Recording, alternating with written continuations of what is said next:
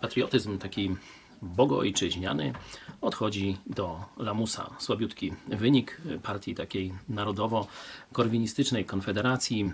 Dalej e, praktycznie to, co się dzieje z Marszem Niepodległości, skandale, złodziejstwa, korupcja, rozkradanie pieniędzy budżetowych, no i ogólnie niechęć już do paradowania w jakichś patriotycznych koszulkach i tak dalej, i tak.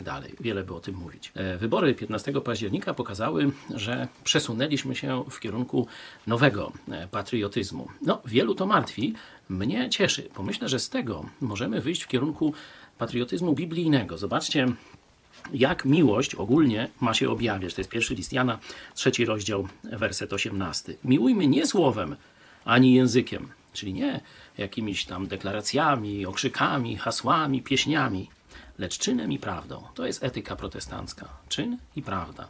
Codzienny czyn i codziennie prawda.